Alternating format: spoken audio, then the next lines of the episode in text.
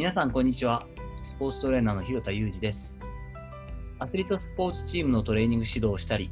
運動に関する情報発信をしたり、若手のトレーナーの育成や研修をしたりしています。えっ、と、ゆったりした気持ちで緩いトピックをお話しできればいいなと思っている週末なんですけれども、えー本日はちょうど帰りの車の運転、えっと、チーム指導、今日所属チームのトレーニング指導をしてきたんですけど、えっと、帰りの高速運転で車で帰ってくる途中に思い出したエピソードを交えて、えっと、トレーニング指導の原点の一つとなっているちょっと母との思い出を話してみたいと思っています。えっと、私の母は高知県生まれでして、高知の言葉の地元の言葉で八金っていうのがあるんですけど、八金って、えっと、おてんばで元気みたいな意味らしいんですけど、八金さんなんて言われて、母はもうその言葉がぴったりの人です。小学生、中学生の時に友達を家に呼んだりすると、まあ、ニコニコ声をかけながら、友達の名前もすぐ覚えるんですね、僕のね。で、ケーキや紅茶をいそいそ出してくれて、ニコニコして、普通だったらこう、ごゆっくりって帰ってくじゃないですか。でもね、うちの母の場合はですね、紅茶を置いてケーキをこう出して、その場に座るんですね。で帰らない。こう部屋に残っちゃうんですよね。で、私としてはもう恥ずかしいので、早く出てくれよとかって、こう追い出そうとするんですけど、まあ、友達はいいじゃんとかね、ユージのお母さんはとかって言って、こう一緒に話しちゃって、こう大体こう男友達、私の男友達はみんなお母さんの、そのうちの母のファンになってしまうんですけど、まあ、あの、結構自由な、ひまわりのような、まあ、人だと、サザエさんのような人でもあるんですけれども、えーと思っている母なんですけど、振り返ってみると、あんまりこう母親からこう命令をされたことがなくてですね、その指図っていうのがすごく多分嫌いな人だったこともあるし、まあ、一種のポリシーだったと思うんですね。教育方針として、あまりこう頭ごなしにこう強制させることをしないっていうのが多分母の中にあって、多分こう面と向かって、こうあんたいい加減に勉強しなさいって言われたのって、人生でこう2回とか3回とか、まあ、だからだからこそその時はめちゃくちゃ反抗してですね、うるさいよって言い返してましたけど、覚えてるぐらいなので、本当に2回とか、そんなもんじゃないかなと思います。その代わり、まあ、習い事はね、なんかいろんなきっかけになればいいなと思ってくれてたんだと思います。あの、いろんな友人、母の友人からの話だったりとか、あのいいと言われてるものはすぐに結構フットワーク軽く調べてくれて、学習塾だけじゃないですね。塾だけじゃなくて、まあ、ピアノだったり、体操だったり、あとプールだったり、ことあるごとにこう調べてくれて提案をしてくれてはいました。必ず言っていたのが、あの、いいと思うから行ってみなさいと。で、あんたが気に入らんかったら、もうやめてええきねえと。やめていいよと。もう一回だけでもええきねえって必ず言ってたんで、実際に私がその家庭塾みたいなところで2回ほどは本当に1回だけ行って、なんか全然感じ違うし嫌なんだけど、ほかね、じゃあやめたらええわねってこうそのままやめさせてくれたりとか、ぐらいだったんで、まあ本当に強制をするというこうことが全くされてないような、えー子供の頃でした。えっと、そんな中、ちょっと一個きっかけになったエピソードというか、今日お話ししたいメインの話が、小学校の時にですね、まあ、よくあることではあるんだと思うんですけど、まあ、ちょっとした子友達とのこういさかいで、まあ、喧嘩になったと、僕が。で、結構小学校の時ってこう、どうですか？なんか時代なのかな？昭和50年生まれ、51年生まれなんですけど、僕。その、昭和の頃って結構なんかこう、逆上すると、すごく興奮すると、なんかこう、道具箱とかからこう、なんだろう、ちょっとちょっと今考えたら怖いですけど、こう鉄製のこう三角定規とかね、コンパスとかね、なんかハサミみたいなの持ってこう、うわーってこう泣きながらこうかかってきちゃう子とかいませんでした？今だったらもしかしたら問題になるのかもしれないですけど、結構どうですかね？当時結構そういうのありましたよね。逆上しちゃう子っていたじゃないですか。落ち着いたら結構もう何でもなかったように謝るんですけどね。で、まあそんな友達が結構逆上するタイプで、それこそ、なんだったかな、鉄製の定規とかだと思います。とかを振り回しながら、うわっ言いながら、こう、もう何言ってるか分かんないぐらいの興奮した感じで叫びながら、こう、私の方にこう襲いかかってきたわけですよ。で、まあ、あんまり性格も良くなかったのもあるんですけど、まあ、避けたんですね。なんかこう、よくいるね、ちっちゃいこう小柄な口が立つすばしっこい、リレーの選手とかにはこう選ばれてるようなタイプではあったんで、さっとこ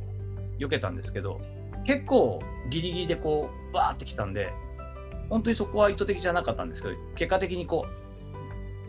う、避ける時の足が引っかかったんですよね。で、綺麗にこう、パーンと足が引っかかったのに、その足に、僕が残した足にこう、その友達が引っかかって、そのままこう、後ろにこう並べてあった机にドーンと、机の足に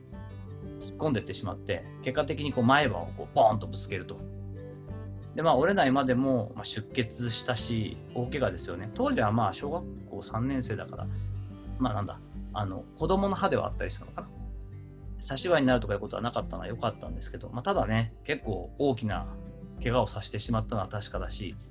まあ、相手の親御さんも比較的こう、その、僕のクラスメートを可愛がっているご家庭で、まあ、すごくこう抗議をされたと。まあ、親の気持ちからしたらわかるんですけど、で、まあ、えっ、ー、と、ご家庭同士で話をみたいな形になって、うちの母が、えー、謝るのに私を連れて、その、えー、怪我をさせてしまった友達の家にこう、まあ、要するに謝罪に行くと。お家を訪ねて。で、なんかよくある、こう、菓子折りっていうんですか。少しこう手土産を持って謝りに行くと。で、まあ当時のことで、まあもう40過ぎた私が今言うのは大人げないんですけど、まあでもあんまりこういい感じじゃなかったんですよ。あの相手がね。なんでそういうふうにこう喧嘩になったかっていうと、まあ私だけの多分問題じゃなかったし、どちらかというとこう、相手側のその物言いとか、その態度に問題があったとは思ってたんですけど、まあ、どんな教育されてるんですかと。相手のお母様がこう、うちの母に対して。まあ意外、その時でももう僕、カクカクが来てるぐらいなんで、あの、今比較的結構、まあ、俺がやったんだから、うちの母ちゃんになんでこんな言い方すんだよっていうぐらいの感じだったんですけど、まあ、親ですからね、当然こう、いやいや、もう本当に申し訳ありませんでしたと謝ると。で、まあ、その雰囲気を見て、僕の様子も見てるので、まあ、決して僕はこう謝りに行ってるこう子供の終章なこう泣きそうな感じで謝るとかいう感じを期待されたと思うんですけど、そんな感じじゃなかったんですよね。そこでもカッカしてるぐらいなんで。まあ、それでこう相手のお母様がやっぱこう言うわけですよ。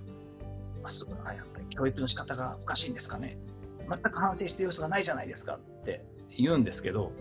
まあ、母は僕にこう、なんだろう、無理やりこう、やなさいとか、頭下げなさいとか、なんで謝らないの？みたいなことは、まあ、一切言わずに、とにかくひたすら自分が頭を下げて、いや、本当にもう、おっしゃる通りですというか、申し訳がさせたことは申し訳ありませんと。もう、ただただひたすら謝罪をして、で、こう、その、友達の怪我をさせたいう、まあ、クラスメートの家を出るわけです。で、私としては、こう、ちょっとこう、消せない。なんかこう言い返せばよかったのにぐらいのところもあって、まあ、その時こうちっちゃいからね、しょうがないんですけど、こうそのお母様の後ろに隠れてこうニヤニヤしてるその友人というかクラスメートにも腹が立ってましたし、大人げないんですけどね。で、なんで、えっと、あんな謝るんだっていうこともそうだし、なんかこう、ただ、まあ、私が謝らなかったのが悪いんですけど、まあ、私がこう謝ってた方が結果的にこうなんか母は言われなかったなっていうのはあったんですけど、家を出たその後に、なんでこう、謝らせようとしなかったのかっていうのが素朴に疑問で、で、こう、母に尋ねたんですよね。こうなんでこう、俺を謝らせようとしなかったのと。そしたら、もう何回も、あんたは何回も聞い中堅だよと。あんたはこう、悪いことした気はないがやろと。はいと。あ要するに、まあ、悪いことした気がないんだろうと。そのしかも足も引っ掛けようと思ってかけたんじゃないだろうっていうわけです。だそうだと。自分は間違ってないと思ってるとか。で、謝ろうと思う、謝りたいとは思わんがやろうという話で、謝らなきゃとも思ってないんでしょって聞くから、そうだって言ったら、じゃあ謝らんかったらええわねと。それだったら謝らなくていいって言ったんですよ。でまあ、基本そういう人だったんですけど。で、まあ、その謝りに行ったお家の近くの公園を通りながら、こう、夕焼け時で、母が先に歩いていくのをついていくんですけど、なんとなくやっぱり背中としては、かわいそうというか小さく見えるし、まあ、耐えてる感じというか、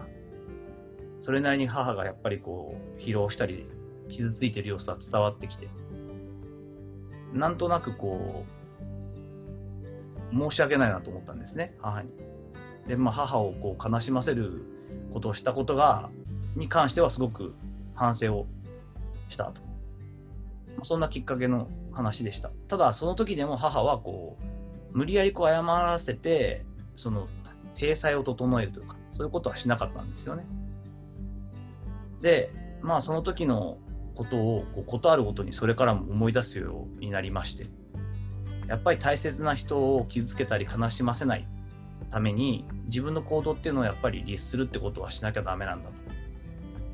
まあ、大事な人をね、自分の母親とか家族をやっぱ悲しませたくないなと。そのためにそれを考えて行動しなきゃダメだっていう風なきっかけになったんです。その上で、まあ自分の信じた行動をとること。自分がこう、悔いのないような行動だったり、言語、行動と言葉とか言ってることが一致するような人間であらなきゃなというきっかけになったエピソードだったんですね。で、まあ今もう随分年取ってですね、社会人になりまして、まあ、本筋はないですけど、えっと、トレーニング指導の仕事をしている中で、本筋ではないけど、まあ、苦しいトレーニングをさせなきゃいけないというのはあるわけですよね。苦しいことイコールトレーニングではないんですけど、その、みんながあんまりこう、やりたくないことをやってもらうことによって、その、体の強化したり、そのパフォーマンスを上げるためのきっかけにしてもらうってことはやっぱりあるんですね。それが自分の業務内容の一つなんですけど、それでも、恫喝いや威圧っていうんですかね、こう、脅かすというか、すごくこう、高圧的に何かを強制的に行わせるってことは、私はやっぱり今でもできませんし、そもそも絶対にしたくないのでしないんですね。自主的に考えることを自分で責任を取ること。本人に結局気づかせる指導をすることが本質だっていうふうに考えてるからなんです。これ、回りくどいし、なかなかうまくいかないこともあります。それでも、まあ、母の背中があの日に私に教えてくれたように、選手一人一人の気づきのきっかけになる存在でありたいなと、そんな風に思って今も指導に当たっています。さて、いかがだったでしょうか？たまたま思い出してというか、今日高速道路でこう車で運転して帰ってくるときに思い出して、ちょっと急遽本日はこう気づかせる指導をということに関して、私がそれを考えるきっかけになったエピソード、母とのエピソードについてお話をさせていただきました。引き続きご質問やご意見などもお待ちしています。こんな話を聞きたいといったことがあれば、ぜひよろしくお願いします。もし気に入っていただけたら、いいねをいただいたり、まだの方はぜひフォローもしていただくとモチベーションが上がって嬉しいです。よろしくお願いします。本日も最後までお聴きいただきありがとうございました。この後も充実した時間をお過ごしください。それではまたお会いしましょう。広田裕二でした。